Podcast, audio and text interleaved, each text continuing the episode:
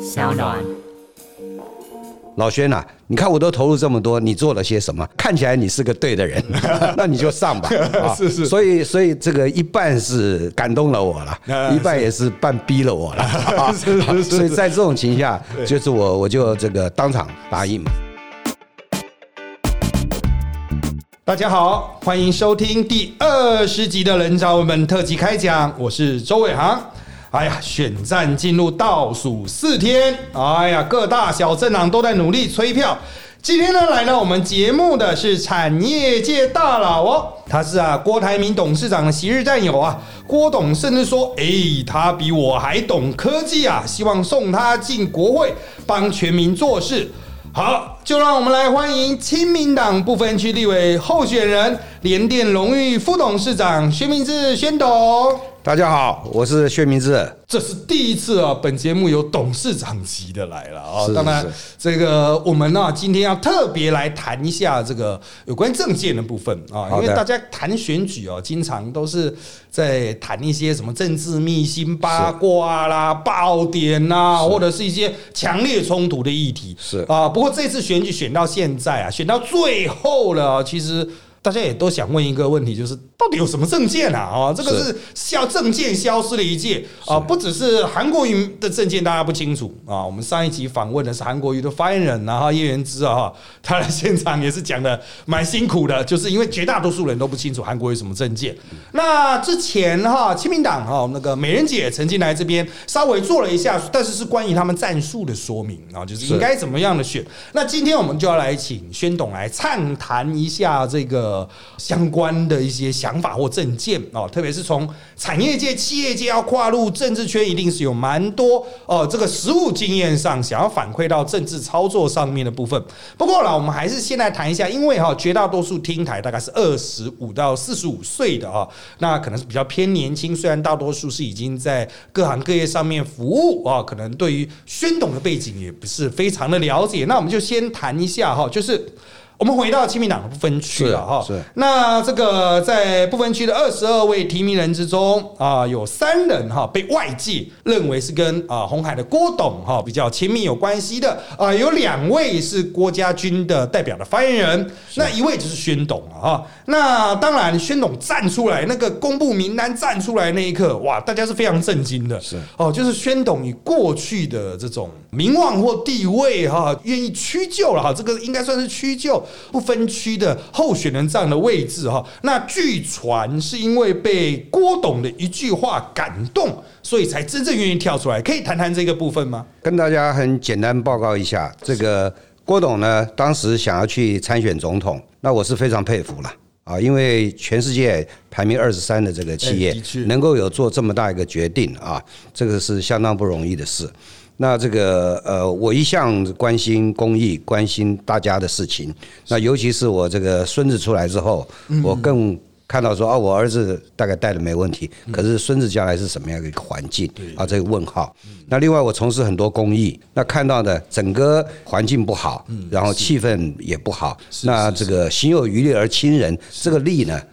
力不从心嗯是啊，是所以这个尤其小的慈善单位啊，这个越来越辛苦。哎对所以这样子一个动机呢，所以我有比较多的参与。嗯，那郭董后来决定不选总统之后呢，那我们是说，哎，这样子一个动能呢，我们可能想办法来推一些好的立法委员，把我们想替国家做的事情，帮助这个国家的意愿呢，能够继续弄。所以后来在跟这个亲民党交谈的时候呢，发现呢有蛮多的这个政见想要做的事情的理念呢是蛮一致的。是换句话呢，也就是说，在郭董从参选后来到退选帮助立委这一段，想要推的一些政策呢，很多是跟亲民党是不谋而合的。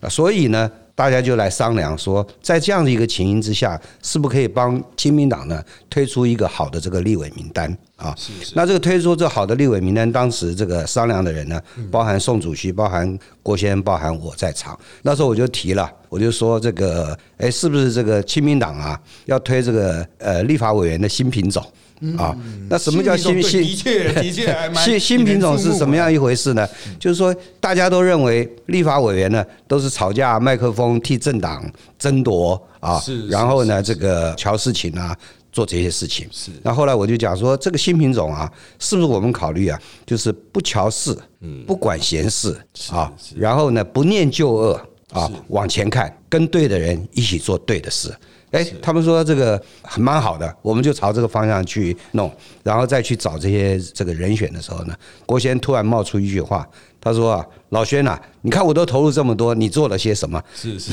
那那那看起来你是个对的人，你自 己上那你就上吧。啊 是是所以所以这个讲的这一句话嗯是，呃，这个一半是这个感动了 我了，嗯一半也是半逼了我了。 啊 是是是所以在这种情况下，就是我我就这个当场答应嘛，啊，就是面临这样的情形，那你要够意思嘛。嗯是是啊，是，那既然你想做，又有机会做，那那就去做嘛呃的，确就是这么一个情形呢。我当了这个亲民党的这个不分区的立委。是是是，那其实啊，刚才宣董提到了哈，就是类似的企业家哦，其实都有蛮多在跟从事，比如说社会接触社会底层、从事慈善活动的时候啊，会有不同的感触哈。那是像我蛮久以前也曾经有机会跟另外一位国内金控业的企业家有机会去，其实谈职业棒球。那时候他提到他的一个抉择，哦，他说同样的一笔钱，我可以用来支持职业棒球，买一支球队；可同样一笔钱，我也可以让乡下的小朋友吃饭。他个人的感受是他实际上从事了活动之后，他说：“哇，台湾居然有人这么穷。”所以他那时候跟我提，那也是蛮久以前，他跟我提到就是哦，你们可能都不敢相信，有十分之一的小朋友其实没有三餐。哇，他讲话讲到眼泪都差点流下来。我相信那是真实的感动，因为我们在场是谈完全不同的一件事情。所以有时候，比如说啊，像宣总提到，有有的孙子会开始想，哎，小朋友的下一代或者接触社会底层，其实都会在不同的角度去刺激人，诶，可不可能从政治的高度？来去做更多的事情出来啊！那像刚才宣总提到，就是在跟主宋主席聊的时候，发现有诶，好像有一些想法不谋而合。那我有一次专访宋主席的机会啊，他也特别强调，其实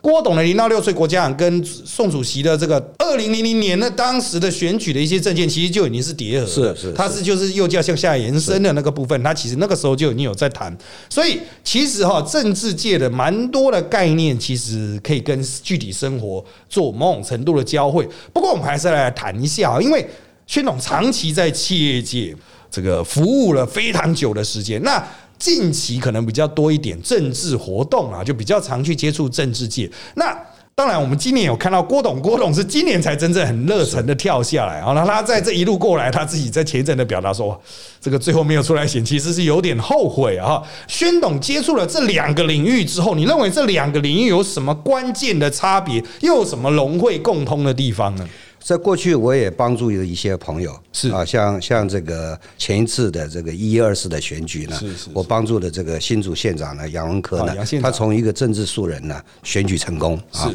那帮郭先生呢也有一些这个经验。那在我决定参加这个基民党不分区立委的候选人之前的话呢，基本上是从旁协助，是从旁是在观察。当时对政治来讲的话呢，还是有一些这个恐惧了啊嗯啊，因因因为看到的都是一般讲说淌浑水啦啊攻击抹黑啊或很多或者这个明哲保身啦 哎是啊，或者是人家说你这个自己家事不清楚的话哎呢哎，可能去去参选一下，所有人就会把 你全部查祖宗查十出八来 代 都告都告厘清了嗯告诉你嘛 啊，那那听到的是这些事情。是那这个就管理的层面来讲的话呢，别人就说政治的事呢是这个全方位，是然后呢是所有的人是通通都要是是去是去去照顾。那我们做企业的话呢，你顾好你技术、你的产品、客户的需求、客户的满意度和品质，在你这样子一个这个领域之中呢，你做的比别人专精，是啊，你就会比别人成功。是那在这里头有非常多的这个一些运作来讲的话，是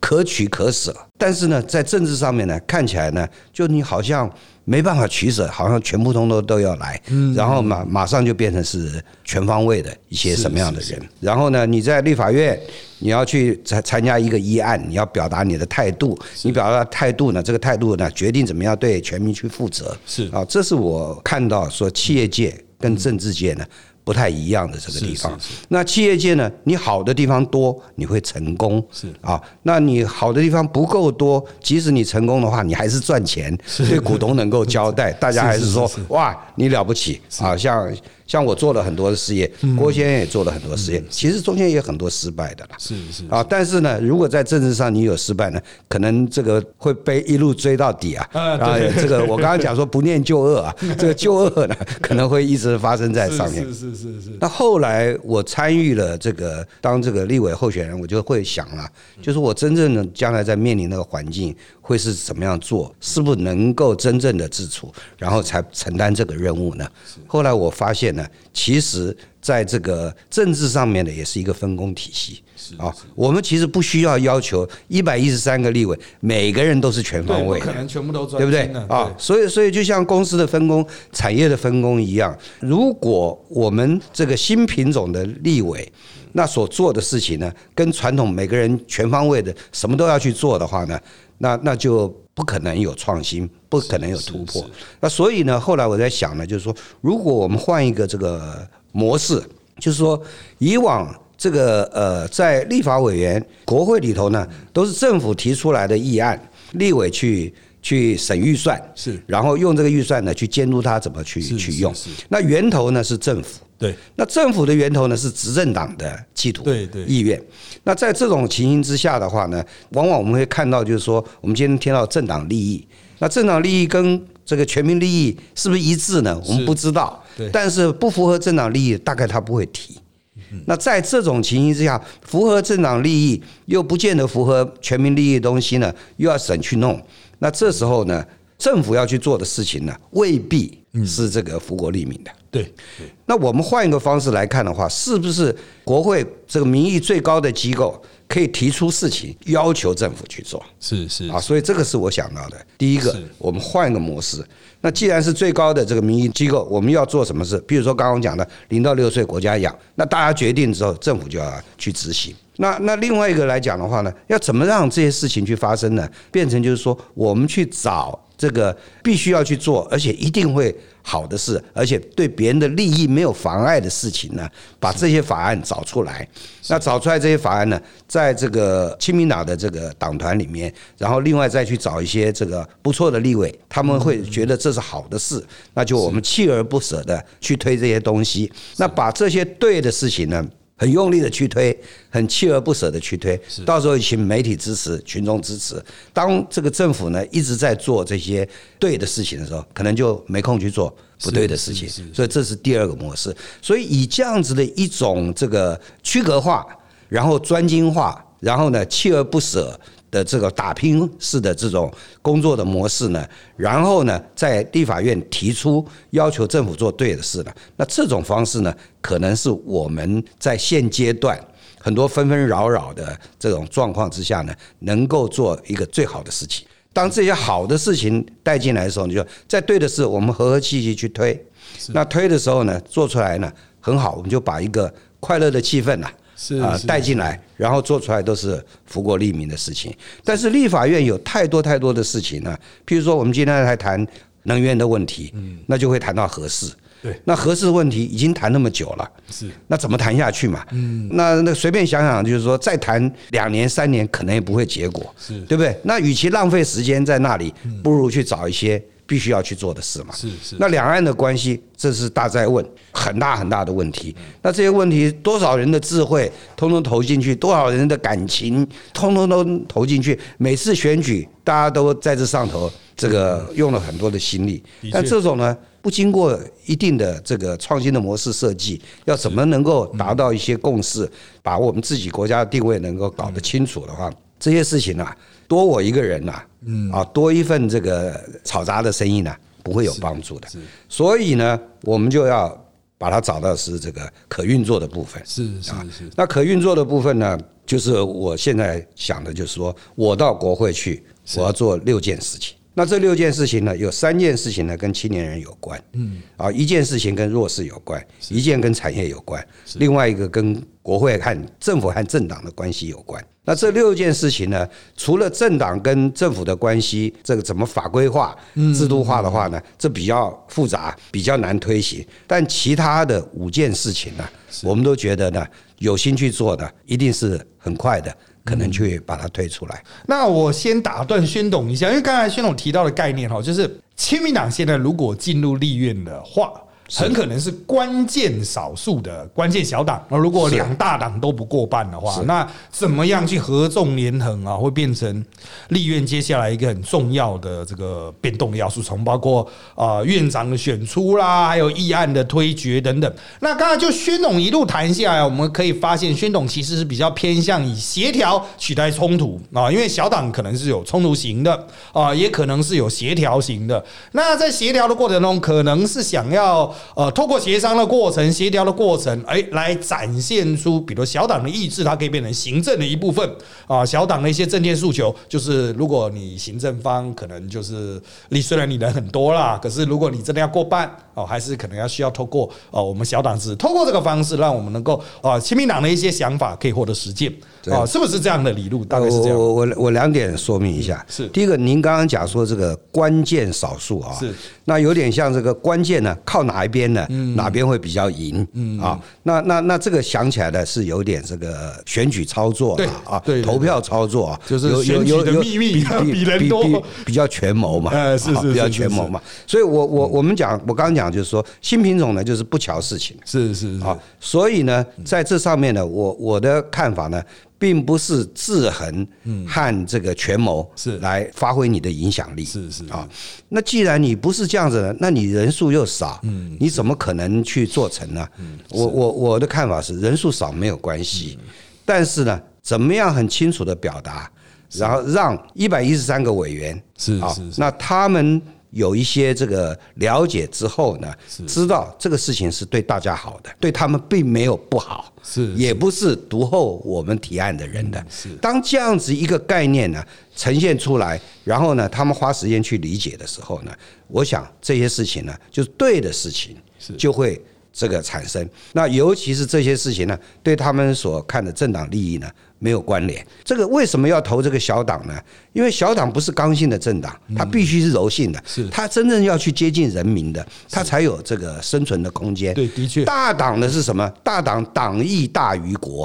党意可以去控制人，对对动不动就有党纪来处理，对对对不对？在那样那样子一个情形之下的话，那到底党和国之间的关系和我们现在现存的很多的问题，是不是这个跟这个有关联？我不敢讲。是但是呢，我们跳脱这样子的一个这个这个陷阱，我们自然就有作为的空间。所以待会儿我谈到我这个六个这个证件，其中五个我认为是很容易去执行的话，那我们就会想啊，说 OK，我们常讲说这个计划赶不上这个变化。变化那那计划赶不上变化，你是不是等变化通通都出来的时候再去前进呢？不会也，不会嗯那那你不能让时间掉掉。再但是这些事事情要做什么呢？我都讲说择其必行而先行，是该做先做的就做掉是是嗯了。所以呢，今天我们不能说能源的问题吵吵吵不完，核事问题吵不完，两岸问题吵不完，那有些事情就不做了。那真正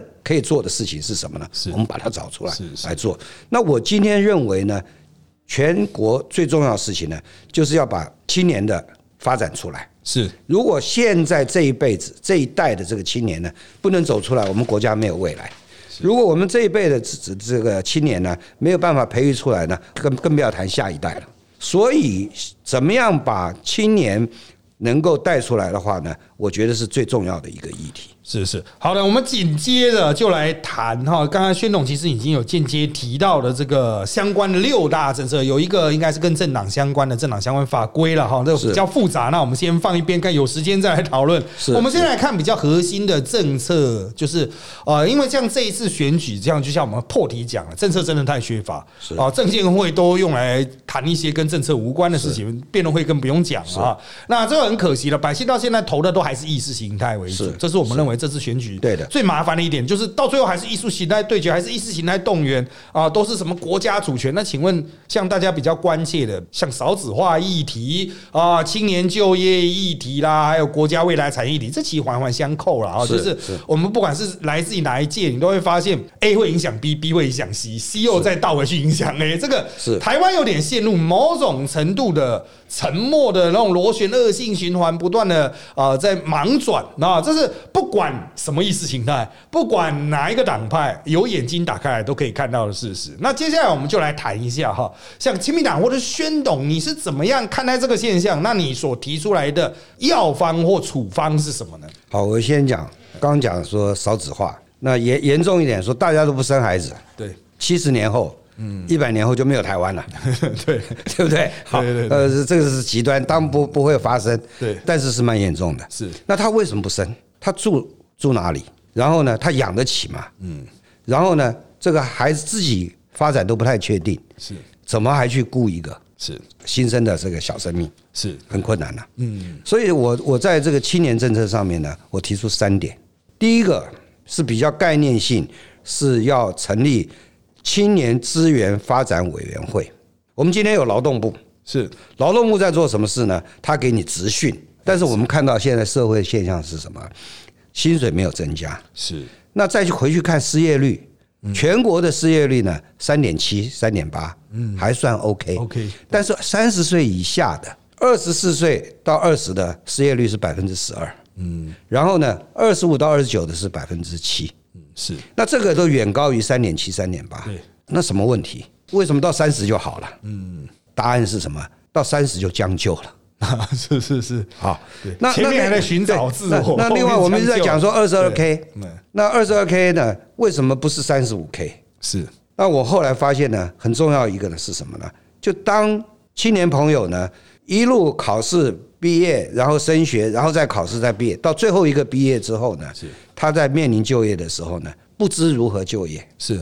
那待业，然后呢，好不容易找到事情呢，又待不住，又去换工作，又再待业一次。然后呢，他的薪水没有增加，他因为一直呢没有找到一个工作来累积他的绩效去成长。那当然，年轻朋友会去比较说临时工和这个待遇怎么样？嗯临时工没人管我又自由，但是他忘掉一件事情呢，临时工呢。不能够累积对他的绩效，对有未来的发展。所以在这上头呢，我们面临到一个问题是什么？我们的教育体系，我们的这个政府的这个劳动的辅导的体系呢，都是在以前呢，给你一技之长，然后叫你找工作，然后甚至叫你安心工作，叫你骑马找马，然后这样子。但现在多元化的这个社会不一样了，这个你像今天很多年轻人做的事情，以前我们没有看到过。对我现在在带我孙子读书的时候，我看他的数学，然后有一些这个科学的东西，我还要花点时间去。是是去了解是小朋友他的学的他英文他大人他都不见得他知道广度 啊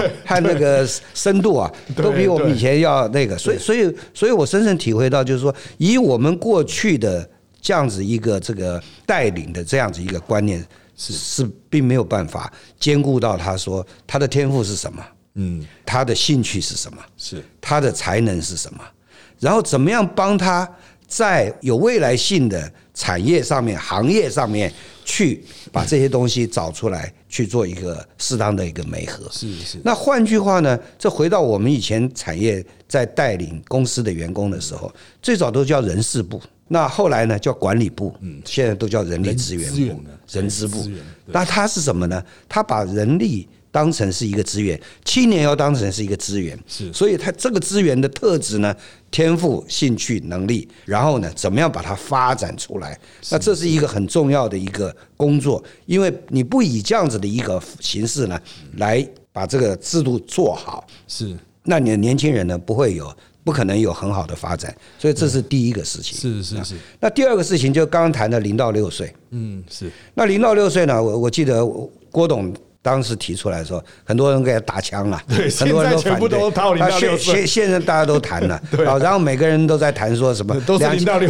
岁两两两千五 百块了哎哎哎啊，五千块哎，但是没有真正抓到我说这个零到六岁是什么意思。是是我我跟大家报告一下是，零到六岁是给谁呢？是给他的爸爸妈妈，是他的爸爸妈妈是三十到三十五这个左右的这个父母，三十到三十五是什么意思？就是受完社会、国家、学校，嗯，甚至企业的栽培，是读完了书二十多年了。对然后再在公司里做事，三年养成，然后呢，这些人呢，就是这个蓄势待发，要冲刺。是那前面的时间呢，都是花别人的钱，现在他用自己能力要开始赚钱打事业。那这些人呢，能够打下来的天下是国家全部都享受是是。那他又要冲刺的时候呢，我们又看到少子化的问嗯题，又希望他生孩子。是那生孩子的时候呢，这时候呢，我们跟他讲说，你生了小朋友呢，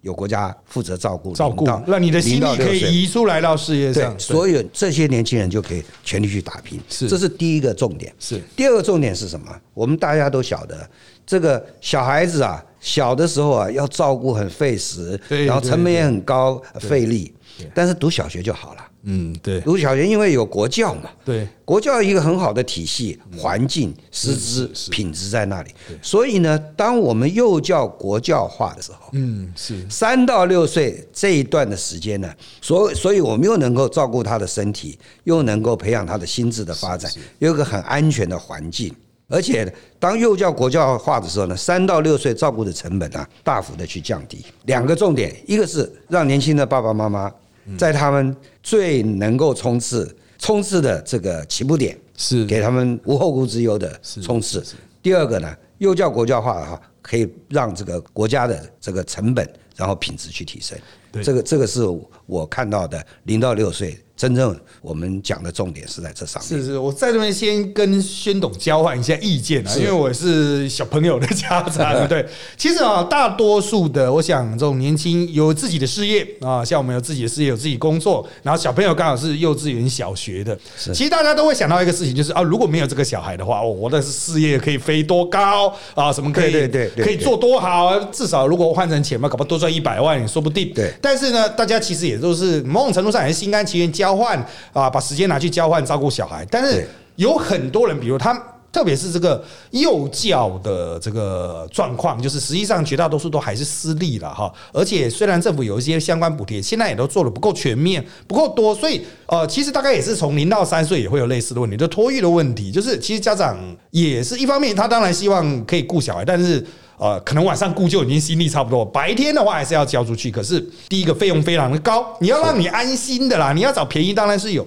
要安心让你安心的费率很高啊、呃那再来就是幼教哈，迟迟很难真正的国家化，那当然可能是受到业者相关的反弹啊，这各地方政府都会有曾经碰过类似的问题。其实。可能有些政治人物因为选票考量，他就是觉得这些业者可能会来反弹我，所以我他就不太热忱去推。是是所以郭董丢这个出来的时候，大家除了一方面想到钱，就是诶，是不是真的能够 对抗业者的这种压力的问不，题啊、哦我我觉得这是一个这个呃政府的这个决心的问题。是是那我的逻辑是什么呢？现在的年轻人呢不走出来，我们就没有未来。是如果现在这一辈年轻人呢不能够走出来的话，我们下一辈更不可能再再带好。所以呢，我们要帮助我们现在年轻人呢出来，让他能够冲刺，让他没后顾之忧的是时候可以生小孩。那当他又愿意冲刺，又愿意替国家生小孩的时候，是是我我们是不是要要要要帮助他？那这是一个决心的问题嘛？对啊对就像我我我们年小的时候家里也是穷啊，是但是小孩子要该的绝对是花在最前面了。是大人可以不吃，可以不玩，是啊，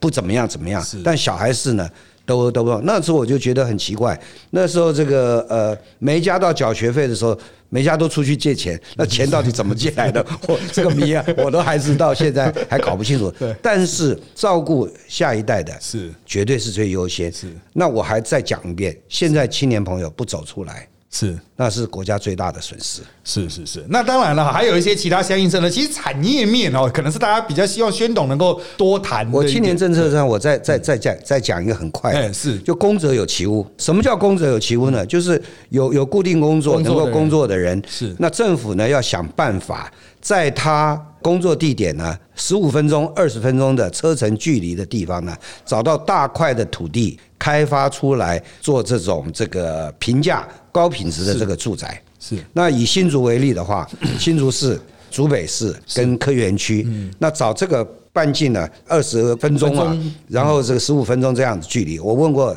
新竹这个县长杨文科，他说，哎，有有有三四三块地左右呢，可能可以是去考虑一下。那可能是这个地征收来，或者原来的国有地，看是是怎么样是去是去是用。那大家晓得，房子最贵的是什么？土地成本。对，那接下来是建造成本。是，如果建造成本呢，我们是走这个呃三千户、五千户，是大规模相同建材，然后稍微差异化的设计的话，那这个建筑成本可以压得最低。是啊，那另外呢，有百分之十五是中介销售，嗯，那有百分之二十是这个呃建商的利润。是，那建商利润如果给他大批，等于团购嘛，是是整个批嘛，看他这个二十趴是不是要变成八趴？是啊，那很大的量要不要做？对不对？那那个呃中介的十五趴也不需要啊，嗯因为这 个政政府来公处理公公司公司有一些房子，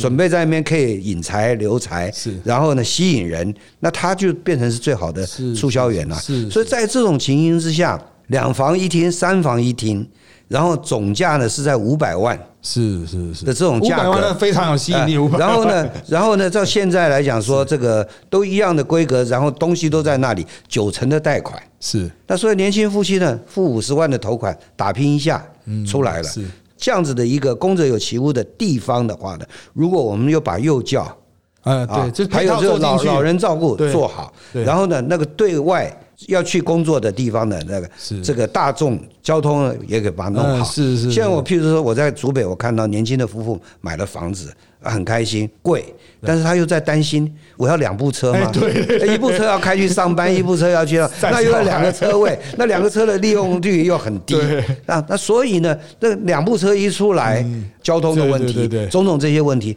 所以，当有这样子公者有其屋、大规模去是兴建是，那解决他们住的问题的话呢，这个我我想对社会也是帮助很大对。今天新加坡做得很好，是然后香港做得很差，香港做得很差，就是反送中就一直闹闹不完。嗯那今天年轻人他居住上面呢没有办法解决的话，我认为是政府最大的一个责任。嗯，那如果今天我们的员工住不好、睡不好，他怎么可能有战斗力嘛？对对对不对？所以住是一个最起码的东西。对啊，那我们不希望炒地皮，然后买房子增值投资，那是另外一回事。是但是就近能够有一个评价，给他好品安质心的住居然了后。很安心，啊又是周整体周边环规境划然后它那能够那这配个套是可以做成的。所以这个呃，零到六岁就基本上概念通过了，大家去弄，然后就拼把呃幼教国教嗯国教化化，把成本弄弄好。然后呢，工者有其屋的话呢，就找一两个地方开始去尝试。是那两年之内呢，一定会有结果。我想是是新竹地区的话，我们有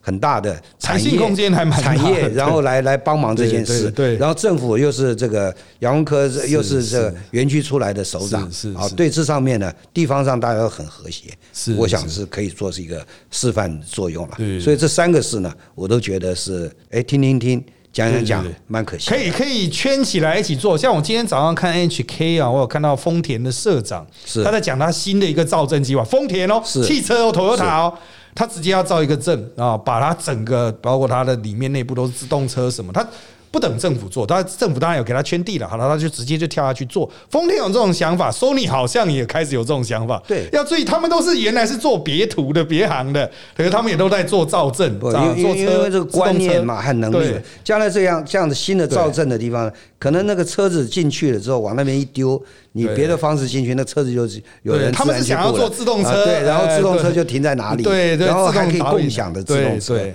太多可能性了。啊对，太多可能性，就是其实企业的资源，像新竹其实是蛮适合啊，企业资源算是有，而且大家也都蛮有比较新锐的想法哈。那时间的关系，我们最后面来谈一下，大家还是比较关心产业啊。像其实我们哈听台非常多人哈，包括我自己本身都，我们都是做新创事业的。其实我们跟政府的关系是非常奇妙的，我们都会有一句行话，就是说这个产业要做得好，就是在政府看到它之前，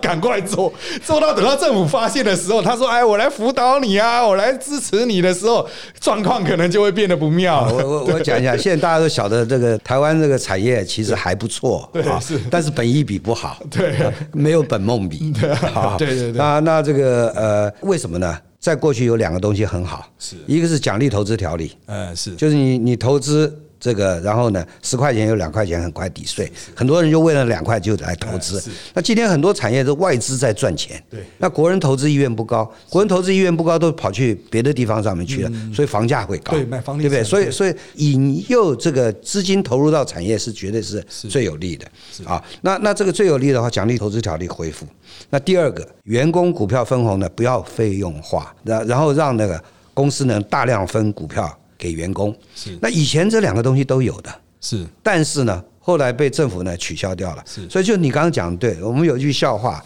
就是说今天政府不乱管的话，是可能我们全台湾的市值呢增加百分之三十，是啊，那如果他不管的话呢，增加五十； 如果他管得好的话呢，double 这样子一个概念。所以我在这个产业这上面就提出来的，就是说这个恢复产业奖励投资条例，然后呢。把股票的分红呢，给员工的时候呢，费用化呢，这个取消掉。那这个也很容易去执行，因为过去是什么样，现在就是回到过去、嗯是啊。那不要傲慢的说，我把它改过来就不能改回去。是啊，这时候呢，回到过去就是修订前、修订嗯后对调一下，呃，就就完了。那我保证这个员工分红不用费用化之后呢，留才引才，对然后呢，员工跟公司的向心力管理都会很好啊。是那奖励投资条例一弄呢，很多钱会进来，然后正好在这个国际变动局势最大的情形之下呢，台湾会很茂盛、很快速的发展下去。是，那当然了哈、在这个我们今天的访谈的过程中啊，宣董其实他着重在其实是啊很多人觉得宣董的产业界出身，可能就是哇非常执着于这个产业发展，可是其实他谈的重心其实都还是在于年轻人。啊，下一代啊，特别是我们怎么去营造出一个让台湾有持续发展动能的环境了啊。那其实这一点哈、真的在我们今年的选举过程中，非常多人关切。我们现在都认为哈、四四十岁以下的这一群选票。他们其实没有什么特别的强烈的政治意向，有当然还是有极端的，可是，一旦人许多人碰到就业上的需求、住住居上的需求，还有生儿育女上面的需求的时候，他们的确会碰到蛮多的这种困境啊，哈，是就是这些困境，其实大家就是现在都自己解决。讲白一点，政府有提供补助，但是它会出现一个蛮吊诡的现象，就是真的还是有读过书的人，知道怎么写申请书的人，才能够去申请到这个。可是真正社会弱势的，可能他就比较反而都还是没有办法呃你你碰你要把碰结触到结结构式的东西对改，要把整个结构改给改弄出善嘛 来， 对呃，不能变成就是说这个补助啦，对补助你好像还还跟他讨一个恩惠，对不对？对对对，他有些人说会那沦为你该该做的不政策买做票，然后对做一点点说是补助，对这对这对这成什么话嘛？现在真的就是补助都是系出各门的，这边东补六千，那边补个五千，是是啊，是其实蛮多都沦为所谓政策买票类型啊。其实我们是呃认为这样的东西操作下去，当然它能够的确换到一些选票，有些人也的确获得帮助。可是第一，对国家财政对于整体发展是不是有真的有帮助？就像现在大量的补贴，补贴下去，对了，可是幼教还是那个样子，是对，那还是贵的，还是非常贵。公立学校还是公教，那种还是大家在那边抽签拼命排啊，不，就是现在政政府的预算嘛对，它没有优先次序嘛。对嗯哦，刚刚讲这些事情都是绝对对的事，是它应该是最优先去弄嘛是是是。那其他不见得是对的事，排队吧。然后肯定不对是不要做嘛。嗯是对不对？所以我想这个要从管理的层面来看，这是个是怎么样去把政府的绩效提升。那我用一点点时间是是是跟跟大家报告一件事。那我有一项呢是关心弱势的，那这个关心的弱势呢是什么呢？全台湾大家可能大家不知道，领残障手册的嗯，是的人呢、人数有一百一十七万人哦，，身心障碍手册这么多，可能是可对能是包括长辈吧，长不，辈身心障碍的是身残障手册的，是是是这些人呢，他们在目前的状况呢，在投保上面是和这个理赔这上面呢，是都蛮辛苦的哦对因为保险公司都有它的游戏规则赚钱是，然后呢，大家都很认真的，而且他们又比较清楚制度是在哪里，是吧是所以他们在这个呃要要去投保的时候呢，容易被歧视。然然后他们在讲呢，就是说在理赔的时候呢容易被霸凌。嗯，那今天我们提了一个是希望政府拨一个一百亿的保险基金。是啊是，那这保险基金不是说给这些人花掉去去救济的，而是说呢，让他们在现存的保险制度不能完全符合保障他们的这样子一种情形上，给他们一个保障。那这个东西是一个钱拿出来保障他们的，让他们生活有保险，是而这个东西呢，一下就可以照顾一百一十七万人。是那这个我认为是应该是最快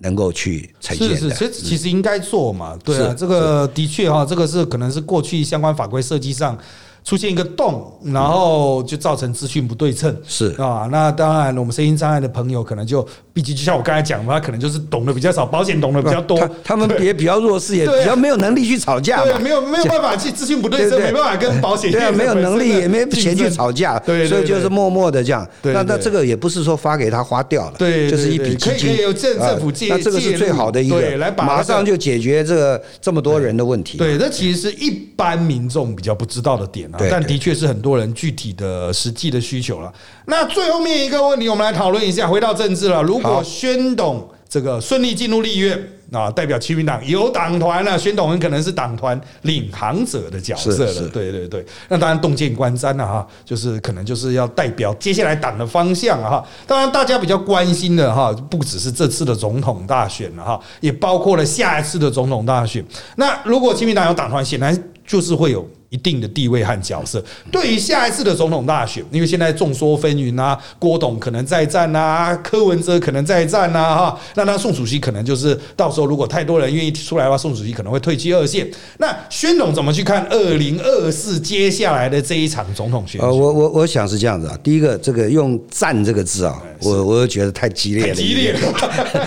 不要宣不董要走不和要平不要路不线要不要激烈变壮烈了哈， 是是是壮再壮烈就变成什么歌喉了啊啊这些是是是。那像像我的了解，像郭先生来讲的话呢，大家讲说，哎，是不是这个总统这个大位？是我想他不是要这个大位 是啊，他是争取一个替大家做事的。对啊是，那我我们以前这个照顾自己，然后照顾家庭，照顾员工，慢慢扩大。那今天有两千三百万人啊，我们好好能够弄了，也是一个这个成就了，很大的一个成就了。那郭先生呢，他的能源资源，他学习的速度，然后这些呢历练呢，我觉得他的确会是一个很不错的一个人选。是是那那个呃，柯文哲呢？事实上，在郭先生没出来之前，我一直是鼓励柯先生出来，而且也鼓励他们一起合作。我觉得他也是一个相当反应非常快、非常敏锐的一个人，他有他的这个特质。啊，那那今天不论是这个柯先生还是这个郭先生，啊，他们能够有这种大愿啊，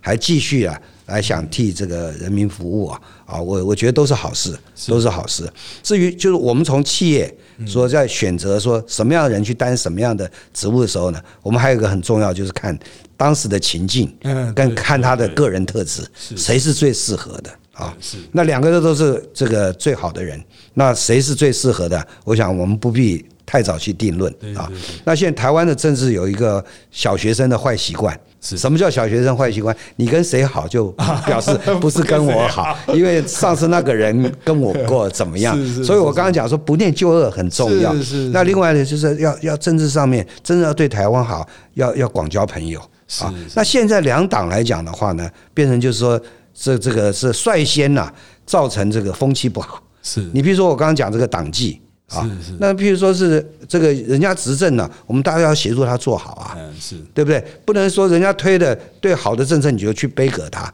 因为你认为好的政策推推了你就没有机会轮替了，怎么可以这样子想呢？是是那甚至呢，有非常优秀的人，人家想延揽进去，去去帮忙做做政府的这个位置，那你还要讲说哇，你通敌叛变这种小孩子的思维啊，嗯，我我想不要情绪这个带进来，我觉得这个和气，然后让政治的这个工作场所变成快乐光明的地方，是我我觉得我们一定要想办法做到这样子一个层次啊。是是那我我年纪六十七，马上就七十是，啊，呃，心里看到的是呢，以前不敢去碰，是因为不是那么了解，或者是误解。但现在呢，并不是完全了解，但是我们看到是有机会做一点事情。那这个事情呢，不管是不是党团是怎么样，但是很重要的就是说，我要到立法院之后呢，拿出我以前的创业精神，是新产品、新品种，嗯对啊，新作为，然后呢，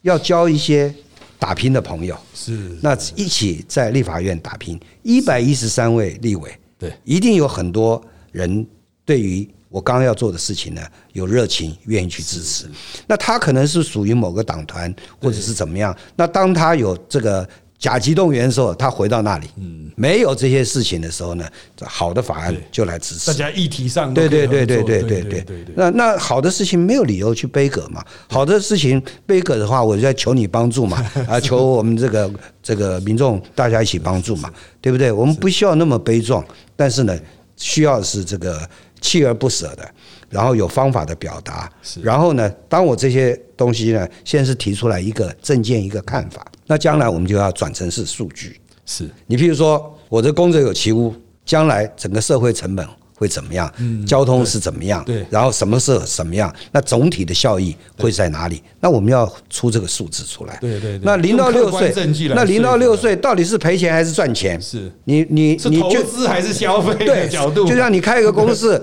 啊，人家就说你不要了，一就就这里了钱呐、前三年一定了钱嘛，对对不对？你没有前面的了钱，你后面怎么会会是赚钱呢是是是？所以那个效益是在什么时候？我们要怎么样去做一个这个模拟，让他能够看得出来？我想那是下一步的事。好的，我们今天很高兴宣董能够来这边呢、畅谈政见，因为我们是台湾极少数能够讲政见的节目了啊。那我们今天的节目就到这边。那如果大家对我们节目有兴趣或喜欢我们节目的话呢，请下载我们上岸的 APP，或是到 Spotify 等等各种可以收听 Podcast 的频道上面来收听下载我们的节目喽。我们今天的访谈就到这边，谢谢我们宣董。谢谢大家，谢谢伟航，谢谢大家，谢谢，拜拜。拜拜。